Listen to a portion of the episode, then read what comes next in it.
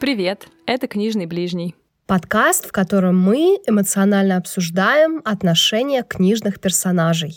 Я Алена. Я очень давно собиралась познакомиться с творчеством Дины Рубиной, и когда увидела название романа, о котором мы сегодня будем говорить, поняла, что это то, с чего я точно хочу начать это знакомство. Тем более аннотация обещала, что будет безумно и смешно. Не обманула.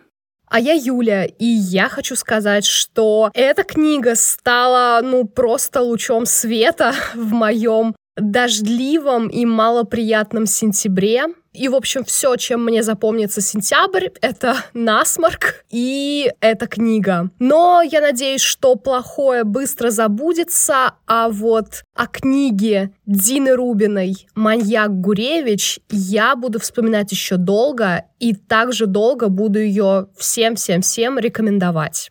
Несмотря на довольно жуткое название, книга оказалась удивительно теплой, ностальгически уютной, и главное, о ней можно говорить много и долго в контексте отношений, чем мы сегодня и будем заниматься. Да, и начнем мы, пожалуй, с отношений главного героя с родителями, которые настолько разные люди, что даже, знаешь, в первую очередь встает вопрос, а как вообще эти люди нашли друг друга и почему они создали семью? Еще мы поговорим о профессиональном пути доктора Гуревича, о том, как он взаимодействовал со своими пациентами. Их было много интересных и с удивительными историями, ведь доктор Гуревич был не каким-нибудь доктором, а психиатром. А еще у нас будет такой интересный объект для наблюдения, как брак Гуревича с Катей, карамелькой и с женой декабриста почти в одном флаконе.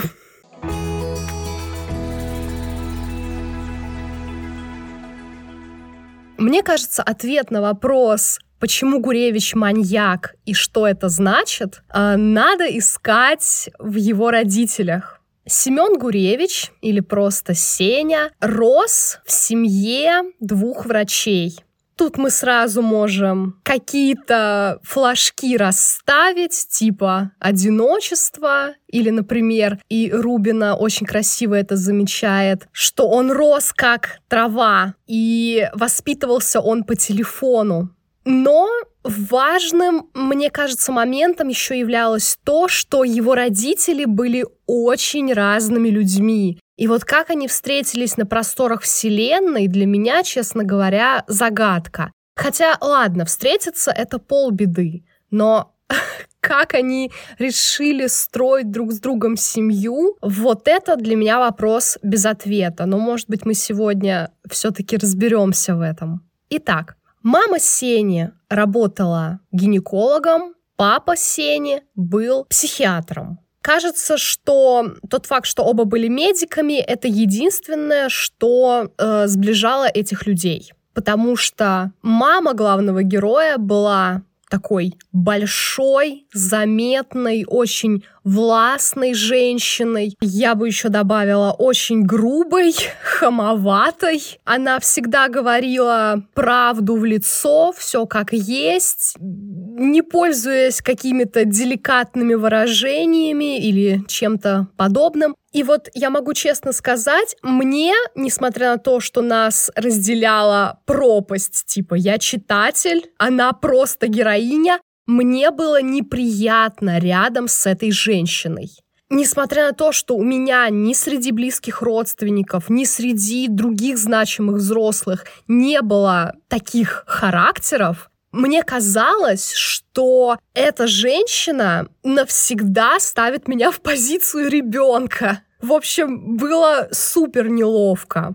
Ну, еще она, собственно, первая, пожалуй, да, если я правильно помню, назвала Гуревича маньяком, сына своего, в разговоре с отцом. Пыталась э, добиться от мужа, чтобы тот э, обследовал ребенка, что с ним что-то не так, все время переживала. Она постоянно называла его идиотом, в лицо говоря своему сыну. И мне кажется, вот ты верно отметила, что она ставила тебя и своего сына тоже в позицию вечного ребенка, как будто бы именно это и спасло их отношения с сыном. Он просто принимал ее, она его мать, он ее любит такой, какая она есть, несмотря на то, что он идиот. И он чувствовал, что с ней и не забалуешь, и в то же время не пропадешь.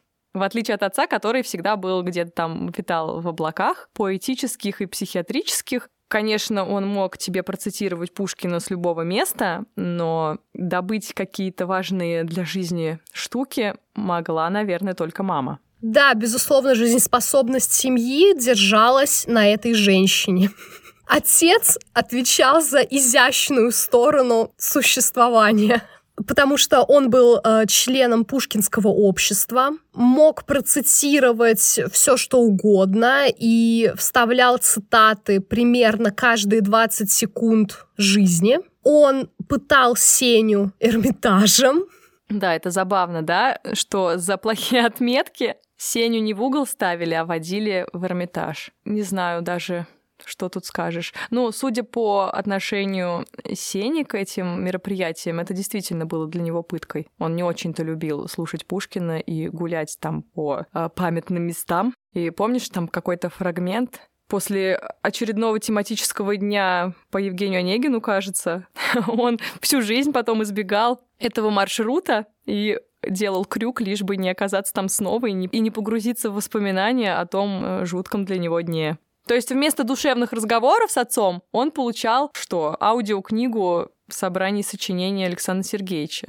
Ну вот знаешь, несмотря на то, что и особенно в детском и подростковом возрасте Сеня ругался, бесился и закатывал глаза на такое поведение его отца, потом он все же, ну, не может не обнаружить в себе уже во взрослом возрасте ту же какую-то, я не знаю, меланхоличность, поэтичность. Ну, мне кажется, вот эту вот восприимчивость, какую-то остроту взгляда на все. И маниакальное воображение. Да, безусловно. То есть почему же его называют маньяком? Потому что, во-первых, да, у него маниакальное воображение, во-вторых, он словно маньяк, но для самого же себя, ну и для своих близких. Потому что он притягивает всякие максимально странные, там, я не знаю, гротескные, невозможные просто ситуации. Да кажется, что любая сторона личности Гуревича, она настолько преувеличена, что поэтому его называют маньяком. То есть, что бы он ни делал, у него какая-то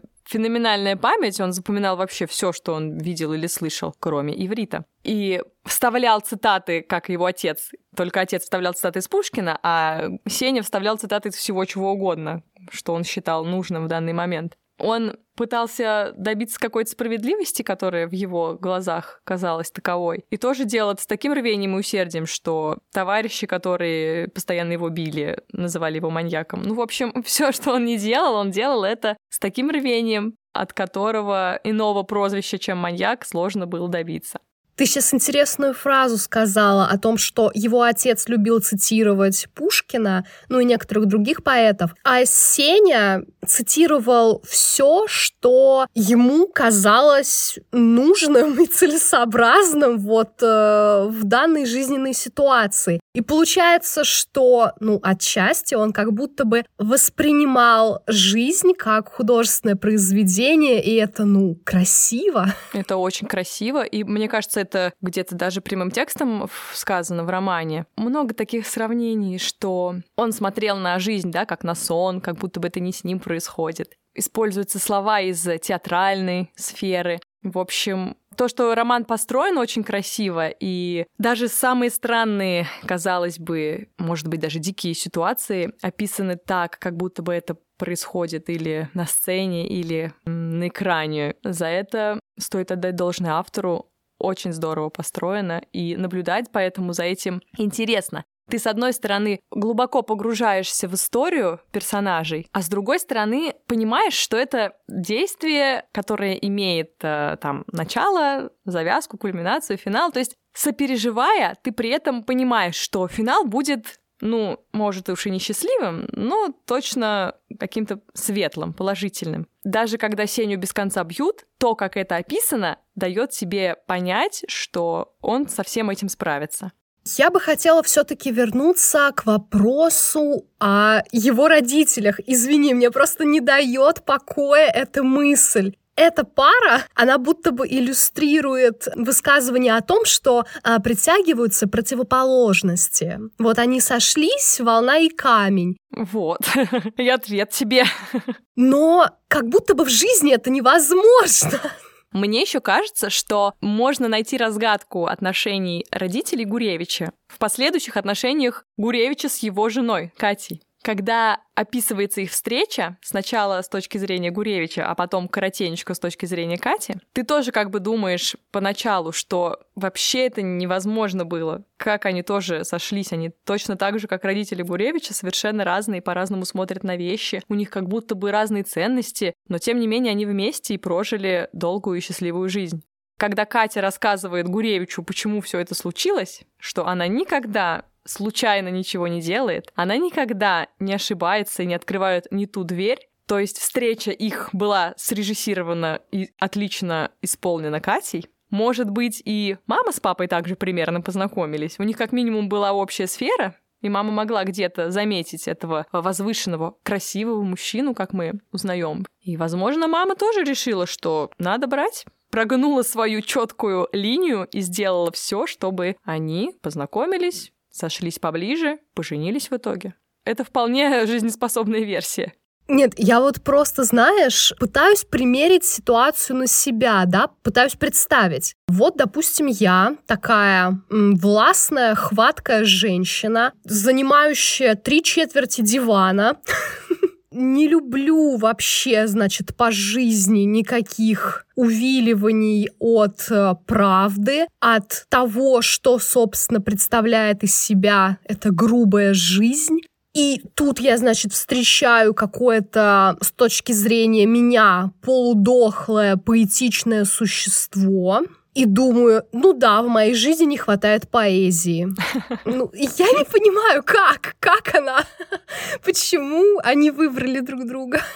Мне кажется, что папа Гуревича, так же, как сам Гуревич, а по отношению к Кате, так вот папа по отношению к маме настолько проникся искренней, чистой, самой поэтической из возможных любовью, что эта могучая, властная, резкая женщина просто не смогла устоять и поняла, что в этой ее четкой жизни с э, понятными правилами, с правдой маткой, ха, маткой во всех смыслах, действительно не хватает поэзии, не хватает любви, не хватает этих восхищенных взглядов, не хватает поддержки, не хватает уравновешивания этих ее резких высказываний лиричным словом нашего все, нашего Александра Сергеевича. И вот они как будто бы действительно немножко уравновешивали друг друга. Ну, не на диване, конечно, на котором папа спал, прижавшись к стене на боку и стараясь не дышать, чтобы маму не э, потревожить. Но в жизни они как будто бы правда дополняли друг друга. И ведь мама, хоть была резкая и властная, но она иногда все таки смеялась шуткам папы. Он мог ее рассмешить, а это вполне себе отличная основа для брака. Ну, в общем, я не знаю, как объяснить, почему они вместе, но они вместе, они прожили, ну, по-своему счастливую жизнь. И как в сказках или в слезливых любовных романах практически умерли там, ну уж не в один день, но... Да, Гуревич-младший замещает, что все как в книгах. Да, да. То есть мама умерла на работе, буквально свалившись на пациентку в гинекологическом кресле. А папа, державшись молодцом какое-то время, выдержав там необходимые церемониальные мероприятия, просто сгорел вслед за ней. Там от инсульта он, кажется, умер. И да, то, как спокойствие отца раздражало Гуревича на поминках, который не понимал, зачем тут все эти церемонии, почему все эти люди приходят выражать соболезнования, и как вообще можно все это терпеть, как папа может это все выносить. Вот он только после смерти отца, видимо, понял, насколько тому было тоже непросто. Причем, да, надо заметить, что родители умерли довольно молодыми, там маме было 48 лет, кажется. Отцу, наверное, тоже немногим больше. Гуревич остался один, потому что всегда мы остаемся одни на белом свете, когда теряем родителей. И мне так понравилась эта фраза, а, что жизнь сломалась. Наверное, лучше и не скажешь. Что бы ни происходило вовне, пока твоя семья с тобой, ты как будто бы можешь все вынести. А ломается жизнь именно тогда, когда у тебя да, выбивают опоры, и какими бы странными ни были отношения родителей к своему ребенку, это все-таки такие отношения, которые все остальное за собой и подтягивают. Точнее, наверное, это то, на чем строится все остальное. И теряя родителей, мы действительно теряем опору. Так что доктор Гуревич остается один, но что с ним навсегда и что всегда будет напоминать ему о родителях. Часть родителей в нем — это его призвание, выбор, который он сделал. Наверное, даже не задумываясь, он стал доктором, он пошел в медицинский, продолжил, по сути, путь своего отца, при этом всегда держа в голове голос матери, который говорил, что психиатрия — это вообще непонятно что, никто не знает, что там лечить, никто не понимает, как это вообще происходит в голове у человека, но тем не менее вот люди этим занимаются. Она немножко унижала и профессиональную деятельность мужа, и, соответственно, своего сына, говоря, что, ну, как раз тебе вот это вот это тебе подойдет. С гинекологией ты не справишься, там надо новых людей доставать из женщин, а психиатрия нормально. Там, как говорится, недалеко доктору от того, чтобы самому стать пациентом. Для твоей тонкой душевной организации, сынок, это самое оно. Так что давай теперь переметнемся на другой путь Гуревича. От отношений с родителями перейдем к отношению к профессии. Путь там тоже был довольно увлекательный.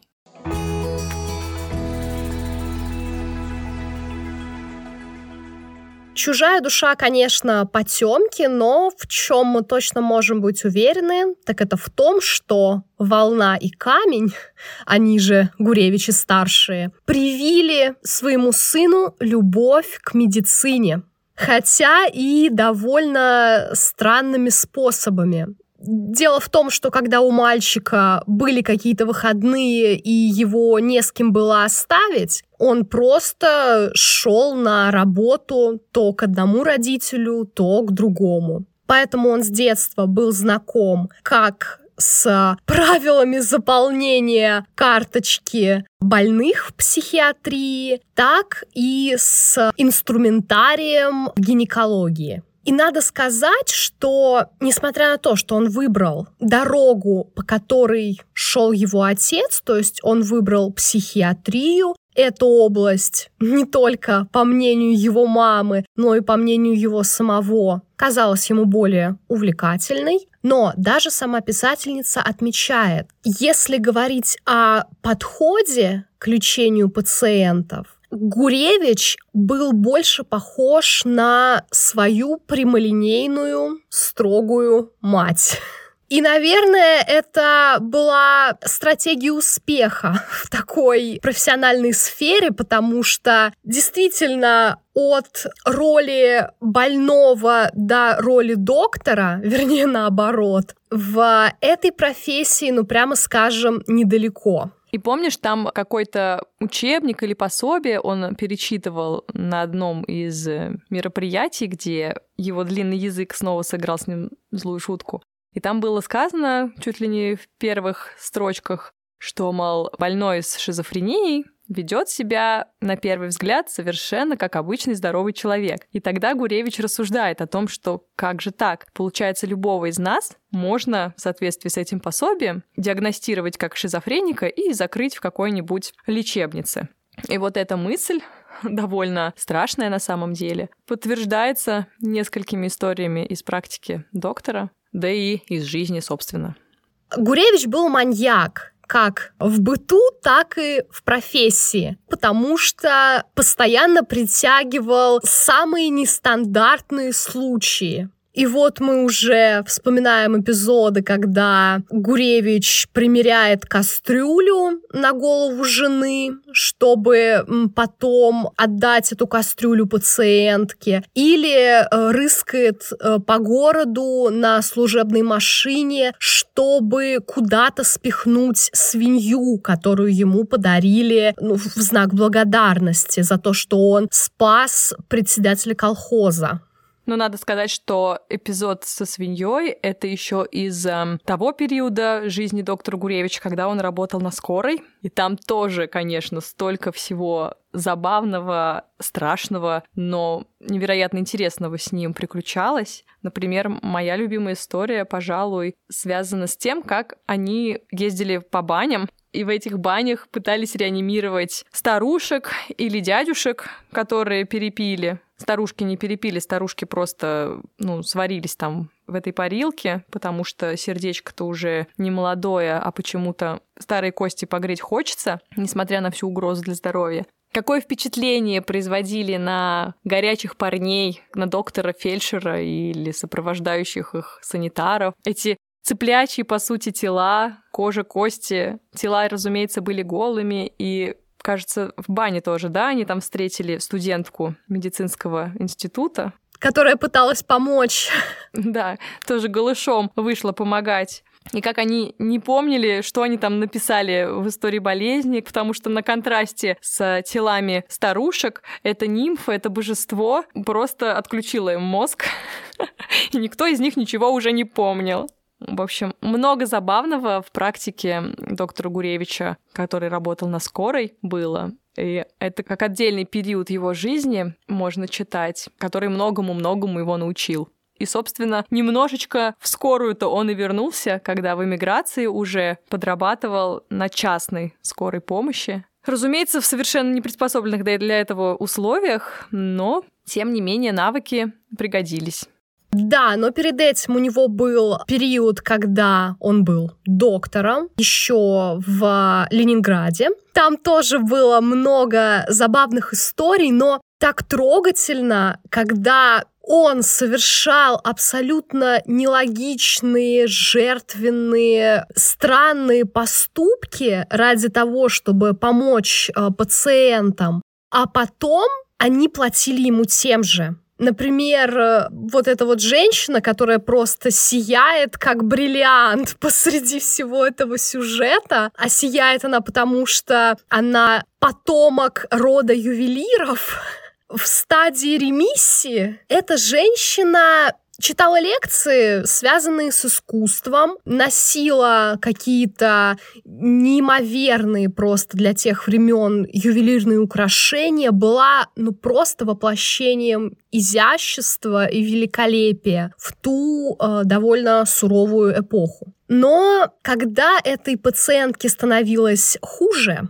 она свято верила в то, что за ней вот-вот придут КГБшники, потому что они знают все о ее богатствах. Спасала в ее картине мира только кастрюля, надетая на голову, потому что так если я не ошибаюсь, какие-то там сигналы не связывались с ее мозгом, и КГБшники не могли ее найти. Разумеется, это был не единичный эпизод, и Гуревич терпеливо и бережно, поскольку это была очень восприимчивая женщина, и работа у нее была довольно изящная, и ей нельзя было терять авторитет, нельзя было терять лицо. Он пытался как мог ей помогать, и так трогательно, что когда остров стал вопрос об эмиграции, о переезде в Израиль, и у семьи, в которой работал только один человек, и этот человек был советским доктором, практически не было денег,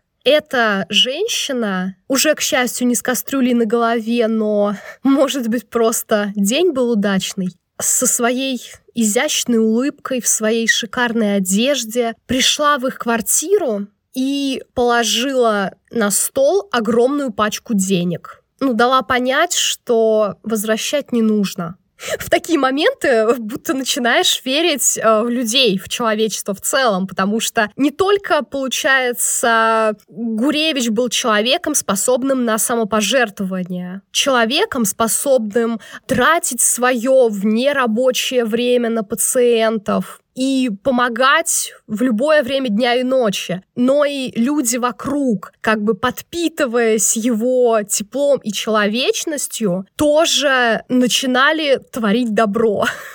добро или даже чудеса, как а, жена Гуревича Катя назвала эту женщину. И в, их семейной истории она была обозначена кодовым именем Чудо. Она действительно явилась в самый подходящий для своего э, феноменального э, вторжения в этот сюжет момент, потому что Иначе они бы, наверное, просто не смогли уехать так быстро, так вовремя. Это пачка денег, которую приняла Катя, потому что Гуревича не было дома, и слава богу, иначе он бы вернул эти деньги обратно, и ничего бы не вышло. Эти деньги спасли их жизнь, мне кажется. Но надо сказать, что доктор Гуревич не был так уж обласкан благодарностью пациентов, потому что, как мы помним, он был в некотором смысле как мать резким, как отец болтливым и не мог иногда вовремя остановиться из своих школьных и студенческих лет вынес привычку вылезать в драки, Его всегда много били, но он, тем не менее, не переставал защищать слабых или свое право на бесконечные остроумные, как ему казалось, ремарки.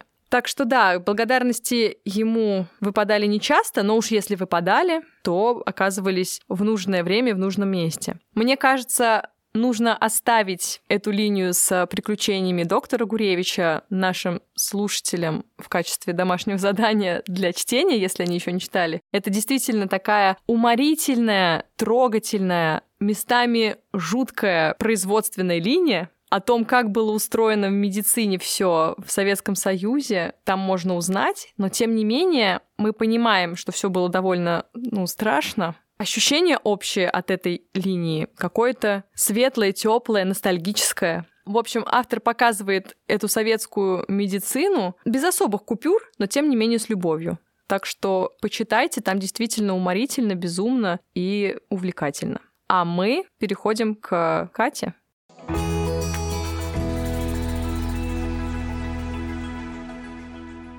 Кусочек, посвященный встрече Гуревича с будущей женой, в первых своих абзацах напоминает какой-то меланхоличный роман.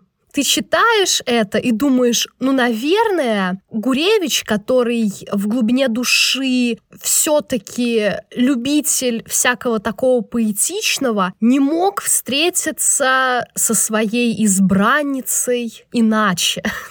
Он заметил ее со спины, заметил, какая у нее красивая фигура, какие у нее красивые необыкновенного цвета карамельные волосы, сразу начал ее за глаза называть карамелькой. Потом у них даже появилась возможность познакомиться поближе, потому что она никак не могла открыть там какую-то дверь. Но дальше у нас вторгается проза жизни, Потому что первая, та дверь, которую силился открыть для Кати Гуревич, была дверью в туалет. И туалет этот был занят. И второй момент. Катя заметила Гуревича сразу, и вся эта сцена была разыграна как по нотам а все почему? Потому что в отличие от восприимчивого Гуревича, поэтичной, немного не в себе натуры, она знала, чего хочет.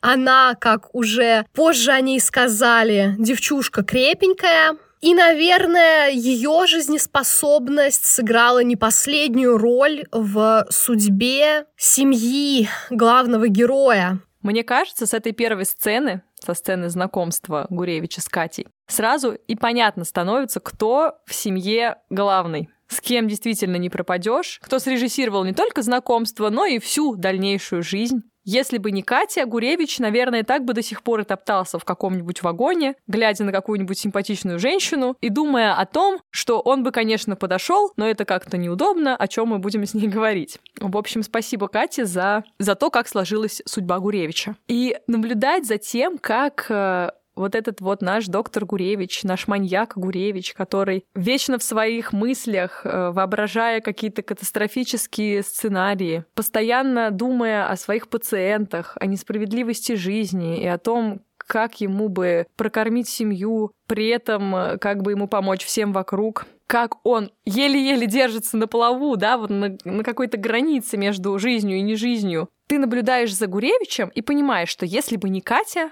он бы просто, наверное, и не выжил здесь. Она его заземляла, вот как его отец когда-то, не заземляясь, витал над бытом и только благодаря матери оставался в этом мире. Также и Катя держала в узде, направляла своего мужа, которого она, так же как его мать, называла постоянно идиотом, но при этом любила, и эти трогательные моменты проявления любви, как она целовала его в плечо или э, прижималась к нему всем телом, когда он возвращался с дежурства, эти моменты нам показаны, и по сути, только они и дают понять, что это не только Гуревич беззаветно ее любит, потому что в обычной жизни Катя постоянно над ним как-то подшучивала, тоже называла его маньяком без конца. В общем, их отношения с внешней точки зрения кажутся такими же странными, да, как отношения родителей Гуревича. Типа, что у них общего? Как они вообще оказались семьей? Что, что их объединяет? Но вот что-то на глубинном уровне настолько сильно их связывало, что они прожили тоже вместе всю жизнь, держась друг за друга и как-то друг друга, наверное, спасая. Мне очень запомнилась сцена, в которой Катя первый раз говорит Гуревичу «давай уедем». Именно тогда, наверное, Гуревич впервые заметил, что Катя тоже может быть уязвимой, что она, оказывается, может чего-то бояться. Ну, наверное, когда у женщины появляется ребенок, она должна уже думать не только о себе. И вот Катя стала будто бы шире смотреть на мир и, понимая опасность не только для себя, но и для своего ребенка, для своей семьи, она стала рассуждать в этом направлении и задумываться об эмиграции. Но Гуревич тогда еще не задумывался, и поэтому им пришлось эмигрировать срочно. Но об этом мы поговорим чуть позже. Но тем не менее, Катя, которая вроде бы подшучивала, вроде бы не воспринимала всерьез своего мужа, идиота, как она говорила без конца, она на многое закрывала глаза, многое просто молча принимала, и даже эти его иногда чересчур трепетные отношения с пациентами, пропуская через себя, поддерживала.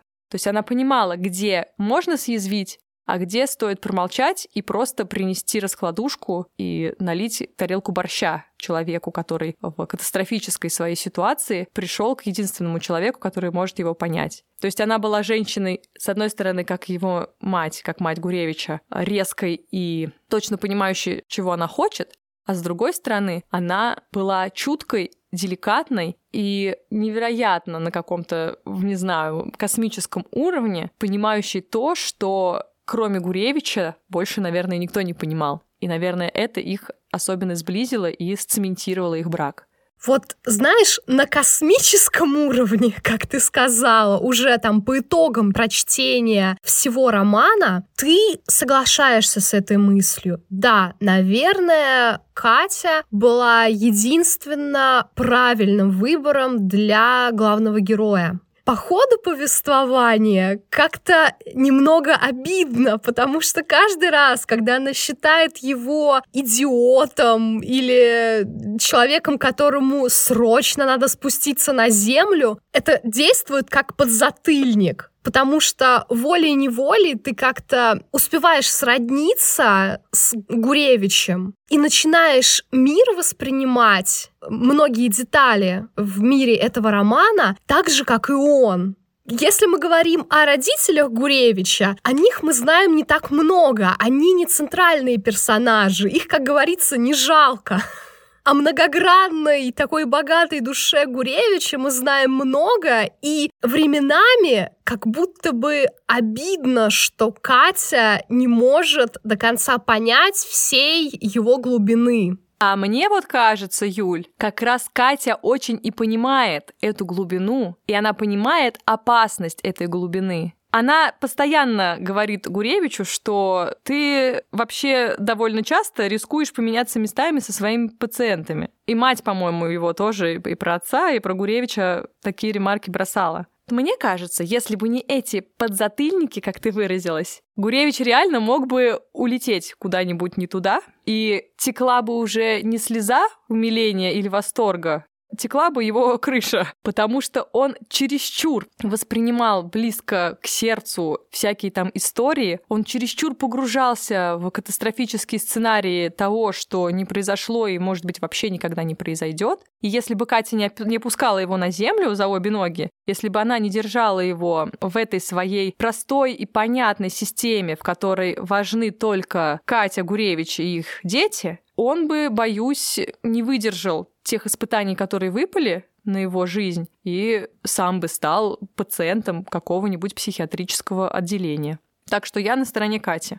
Ну, в таком ключе, получается, Катя жертва, потому что Гуревич мог себе позволить расчувствоваться, временами расплакаться, улететь опять в какие-то высокие сферы, а Катя, получается, не могла она постоянно должна была следить за эмоциями, не только своими, но и за эмоциями мужа. Она же говорила, что у нее как будто бы четверо детей, включая ее мужа. Ну, опять же, жертва — это выбор. Катя всем своим поведением и тем, как она воспринимает мир, по крайней мере, в тех э, эпизодах, которые нам описаны, совершенно точно не выглядит жертвой. Она, наоборот, всегда пытается найти какой-то выход из ситуации, она всегда знает, что все будет нормально, что они справятся. У нее как будто какая-то врожденная способность, эм, не знаю, варить кашу из топора и растить из своих детей гениев, хотя не всегда это получается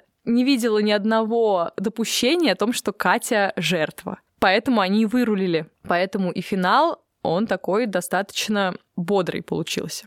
Я абсолютно согласна с тем, что финал получился бодрым, и спасибо за это и э, Дине Рубиной, и Кате. Все-таки она важную роль сыграла. Но это опять такой сложный вопрос. Кто-то может себе позволить быть эмоциональным, у нее в данном случае темперамент такой, и это то, что ей нужно от жизни, или она просто где-то на ранних этапах их отношений заблокировала в себе э, возможность быть слабой. Возможно, она заблокировала эту возможность гораздо раньше, потому что, насколько я помню, у нее там рано погибли родители, и она выросла уже как будто бы с таким стержнем, который позволял ей выживать раньше, и благодаря которому выжила и семья Гуревича и в дальнейшем. А может, она ничего и не блокировала, может быть, ну вот, вот она такой человек. Опять же, так как в центре у нас маньяк Гуревич, а не жена маньяка Гуревича, мы об этом можем только догадываться. Ну, в общем, у нас есть две команды. Команда Гуревича и команда Кати. Ты в команде Гуревича, я в команде Кати. Мне кажется, на этом мы можем вполне себе мирно разойтись. Да, и не надевать кастрюли на головы, а все-таки слышать друг друга. Да.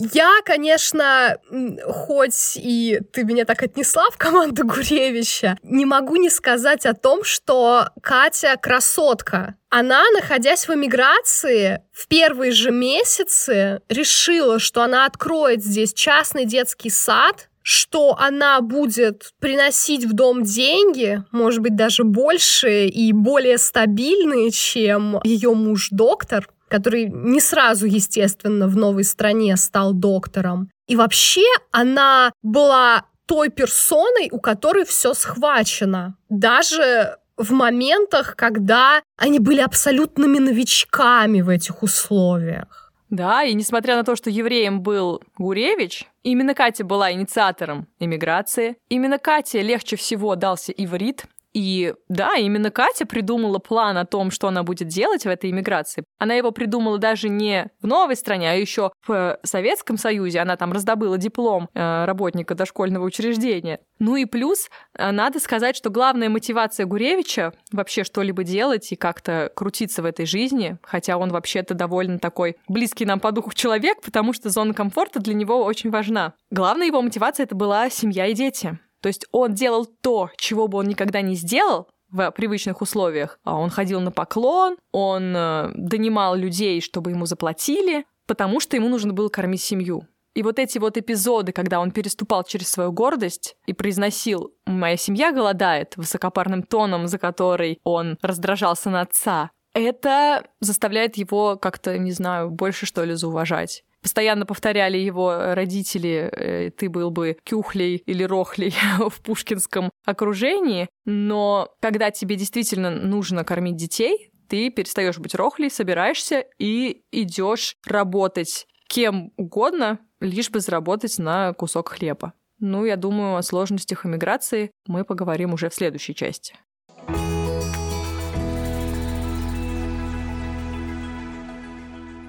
Значительная часть романа посвящена иммигрантскому периоду в жизни семьи Гуревича. Гуревич, Катя и двое их детей по программе репатриации переехали в Израиль, кажется, в 90-м году. И тем, кто недавно эмигрировал... Привет, Юля. Да, только я не открыла частный детский сад и вообще ничего не открыла. У тебя все впереди. А, да.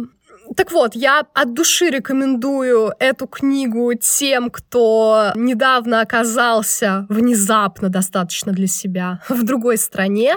хорошую цитату ты скинула в наш общий файл, касающуюся того, что жизнь в эмиграции напоминает сон, потому что там все как-то не так. Там ты занимаешься какими-то совершенно несвойственными тебе вещами, и это было прям про Гуревича. Потому что начинал он, если я не ошибаюсь, с должности какого-то там работника теплицы, когда он пинцетом выковыривал из маленьких баночек из-под йогурта сорняки из земли, и с тех пор он больше не может никогда есть йогурт и даже смотреть на эти баночки. А потом он был уборщиком в торговом центре, кажется. Да, пару часов или даже меньше. В общем, его жизнь — это картинка такого классического иммигранта, портрет классического иммигранта, мне кажется. Когда ты приехал, у тебя есть вроде профильное образование, очень уважаемое, очень почетное, очень нужное, а ну ты не можешь его применить. Да, во-первых, Гуревичу с его феноменальной памятью на удивление сложно давался иврит, он очень долго его учил а без языка не можешь сдать экзамен, соответственно, не можешь претендовать на какую-то более квалифицированную работу. Но надо отдать ему должное, он не лег в умиральную яму, не скатился в депрессию, как один из его товарищей, который поначалу не мог ничего делать и не хотел. Гуревич искал любую возможность заработать копеечку и не чурался никакой работы, и даже выковыривание сорняков из йогуртов он тоже взял на, на себя. То есть Гуревич столкнулся, наверное, с, со всеми классическими ситуациями в эмиграции. Его и обманывали, его там и били, и пугали, и угрожали, и чего только не было. Тем не менее, вот эта вот мотивация прокормить свою семью, дать какую-то достойную жизнь детям и жене, помогли ему не сдаваться. И вот тоже помнишь такой рефрен в этой части «Когда-нибудь мы отдохнем». Это такая жизненная штука, невероятно. Мы все, наверное, себя этим успокаиваем. Ну, когда-нибудь отдохнем. Конечно, не сегодня, не завтра и не в следующем году, но обязательно. И очень детально, на мой взгляд, показано, как Гуревич поднимался постепенно со дна, начиная с какой-то квартирки запыленной в каком-то неблагоприятном абсолютно районе, и заканчивая тем, что он там чуть ли не камин обещал построить в их доме, кажется, с четырьмя спальнями. И тремя лимонными деревьями во дворе. Да. А почему он пообещал построить? Потому что Катя купила в Лондоне каминные часы. Да, это так трогательно, при том, что Гуревич на тот момент уже был уволен, но он не сказал об этом Кате, ему была не по карману эта поездка в Лондон, эти каминные часы, но снова вот эта вот мотивация сделать счастливой любимую жену, она помогла ему не сдаться. Да, он поплакался ей в жилетку, но она такая тоже, она в него всегда верила, она знала, что, несмотря на то, что он идиот, он совсем справится и все получится. И вот это вот их такая взаимная, с одной стороны, поддержка, да, с другой какая-то немыслимая любовь, которая которая поднимала с колен каждый раз Гуревича, они вызывают восхищение и невероятную какую-то даже, может, зависть. Конечно, такая ситуация, в которой они оказались, точно зависти не вызывает, но тем не менее то, что они друг у друга есть, и они могут опереться друг на друга, не задумываясь о том, что кто-то другой не поймет или обесценит, это дорого стоит. А еще э, забавное там есть замечание о том, что в минуты, когда Гуревич ну совсем уж впадал в отчаяние, Катя переходила на свой особенный легкий голос и говорила с такой интонацией, будто вообще ничего не произошло. Mm-hmm. И вот в частности, когда в автобусе, уже вернувшись из Лондона, Гуревич говорит, что потерял работу, Катя в очередной раз использует эту свою особенную особенную легкую интонацию. Да, у каждого из них есть какие-то особенности характера, которые подстроили они друг под друга за долгую совместную жизнь. Это то, чему, наверное, можно поучиться у этих персонажей. Да, ситуации бывают разные безвыходные. Будущее непредсказуемо. Хочется придумывать катастрофический сценарий ежесекундно. Но когда у тебя есть опора, когда у тебя есть близкий человек, ради которого ты просыпаешься каждое утро, который, зная, что он сейчас тебя обманывает, говорит тебе, что все будет хорошо, и ты справишься, это действительно то, что нужно в конкретный момент. Никто не знает, как будет, никто не знает, справимся мы или нет. Но вот эта вот какая-то спасительная ложь, она просто необходима. Этот спокойный тон голоса, когда вы остались, по сути, без гроша сейчас, это то, что было нужно Гуревичу, опять же, чтобы не слететь с катушек, потому что за ним станется. Он на раз-два просто теряет самообладание. И вот Катя, видимо, за эти годы все про него поняла, и она знала, что лучше всего сейчас сделать вид, что ничего страшного не случилось.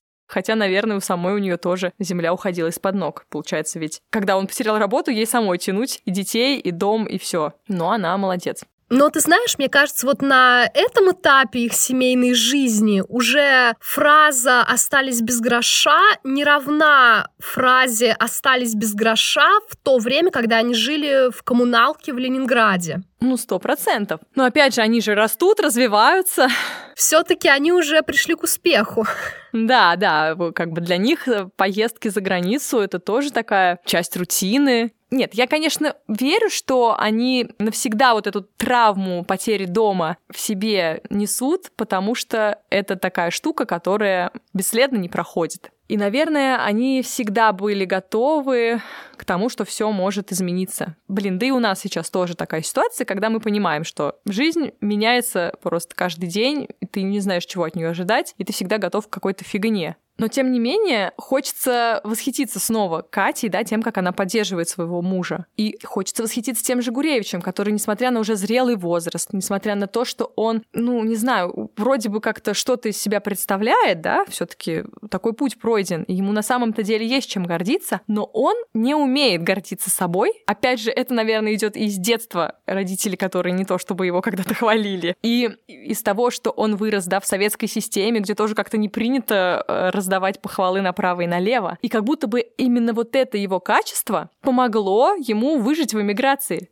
Да, казалось бы, Гуревич мог сказать, нет, все, ребята, жизнь меня помотала, я устал. Но нет, он просто идет и пробует очередную странную схему, и все ради того, чтобы прокормить, как он выражался, кажется, трех аглоедов. Вообще странно, да, он вроде бы очень нежно относился ко всем своим трем детям, но за глаза всегда называл их как-то нелестно. Ну, как его мама бы его назвала, мне кажется. Ой, мне кажется, это такая родительская особая нежность, когда ты называешь там детей спиногрызами или еще как-нибудь, но при этом в этом слове вся твоя любовь сосредоточена. Мне еще кажется интересной вот эта ситуация, когда вроде бы Гуревич был врачом в неизвестно там каком поколении, возможно, все его предки были врачами, а никто из детей не стал врачом. И интересно то, что он не стал настаивать, да?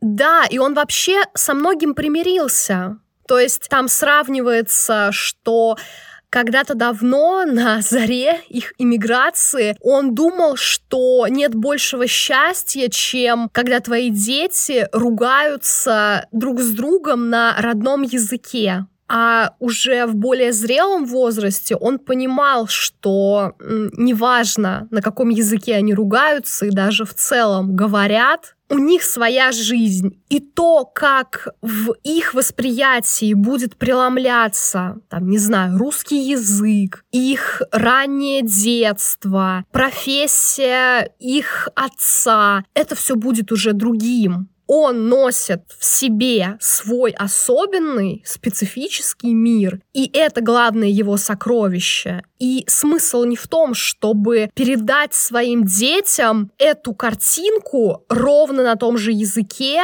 и сделать так, чтобы они мыслили теми же самыми категориями потому что ну, они другие. И для того, чтобы смириться с этим, нужно было пройти довольно долгий путь. Это какая-то вершина понимания, до которой пока э, так сложно ручками-то дотянуться.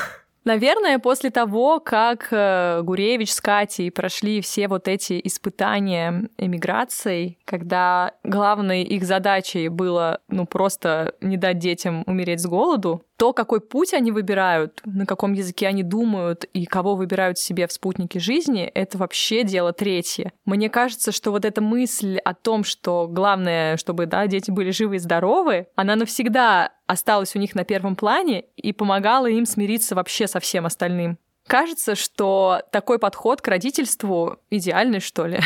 не мешать детям жить свою жизнь, не пытаться наставить их на какой-то тобой придуманный и кажущийся тебе единственно верным путь, а просто смотреть, как твои дети сами делают первые шаги в большой жизни, делают какие-то ошибки, выбирают не то, а общаются не с теми, но делают это так, как они считают нужным. И поэтому у них нет ни малейшего повода быть недовольными своими родителями. Ну, точнее, конечно, повод всегда найдется, но вот в глобальном плане им нечего предъявить. Их отец не настаивал на том, чтобы они стали врачами. Их мать не пыталась удержать их в гнезде как можно дольше, чтобы они, кровиночки, всегда были при ней. То есть они дали им все, что могли. Они дали им жизнь и дали возможность этой жизни продолжиться в кризисные моменты. А теперь дети сами вершат свою судьбу так, как они хотят. По-моему, это очень здорово. Нет какой-то зацикленности на детях но при этом дети и семья во главе угла и для Гуревича, и для Кати, конечно. Ты бы смогла стать таким родителем? Ой, я бы хотела не стать таким родителем. Ну, в смысле, не, не, не хотела бы стать тем родителем, который работает на износ, чтобы обеспечить куском хлеба своего ребенка, но, разумеется, я к этому готова. Я бы хотела стать тем родителем, чьи шуточки или сомнительные цитаты э, дети будут вспоминать, будучи уже сами пенсионерами, рассказывающими по тысячу раз одну и ту же историю, как Гуревич цитировал своего отца, сам того не замечая. Это очень красиво и очень трогательно. Да. Ну, как и, собственно, этот роман красивый и трогательный. Но я плакала над эпизодом, где писательница просто описывала как, какие-то горы, какой-то, какую-то там пропасть, кратер какой-то, я не знаю. Так что да, в, в этот момент я была в команде Гуревича.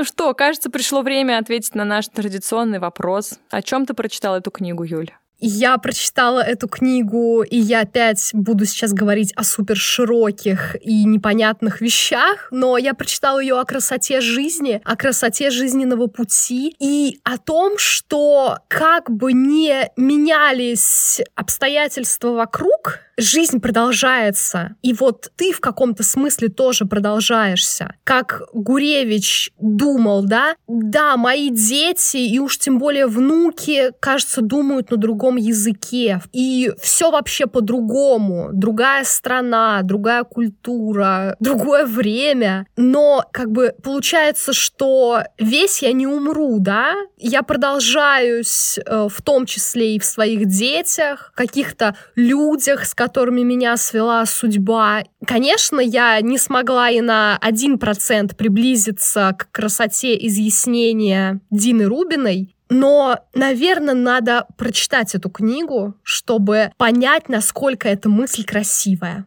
А я прочитала эту книгу о семье, о том, что семья это, пожалуй, главная мотивация и самое важное место на Земле, которое ты, ну, чаще всего можешь унести с собой. И дом твой там, где твоя семья. Неважно, в какой точке планеты ты оказываешься, как и Гуревич, который, оказавшись в другой стране, мог успокоиться только в объятиях своей жены, слушая дыхание своих детей. И, пожалуй, это как-то дает надежду, что ли. Надежду на то, что, несмотря на всевозможные жизненные передряги, есть место, где ты можешь быть спокоен, где ты найдешь приют, принятие и безусловную любовь. И это место твоя семья. Это не точка на карте, это такой вот, с одной стороны, абстрактная, а с другой стороны, самая реальная штука на свете — это объятие твоих любимых людей. Так что читать его можно обо всем на свете, о том, что важно тебе сейчас, о том ты его и прочитаешь. Рекомендуем нашим слушателям? Да, конечно, рекомендуем. Это очень нужная рекомендация именно осенью, потому что в этом романе очень много солнца. Там помимо психиатрических реалий и э, дождливого Ленинграда еще есть лимонные деревья, какая-то невообразимая синева неба, и ну для меня осенью это лучшее лекарство. Всем здоровья, берегите себя и читайте Дину Рубину.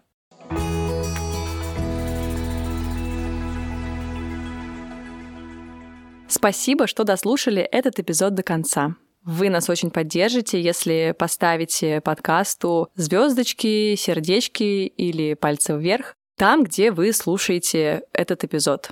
А еще мы будем очень рады вашим комментариям и отметкам в соцсетях. Если же вам хочется поделиться эмоциями от э, книги или от этого выпуска, пожалуйста, приходите в наш книжный ближний чат в Телеграме. Там можно не только узнать о выходе новых эпизодов, обсудить их, но и поделиться книжными рекомендациями, рассказать похожую историю из жизни и просто поболтать с нами обо всем на свете. Все ссылки в описании эпизода. С вами были ваши книжные ближние Алена и Юля. Услышимся через две недели. Пока.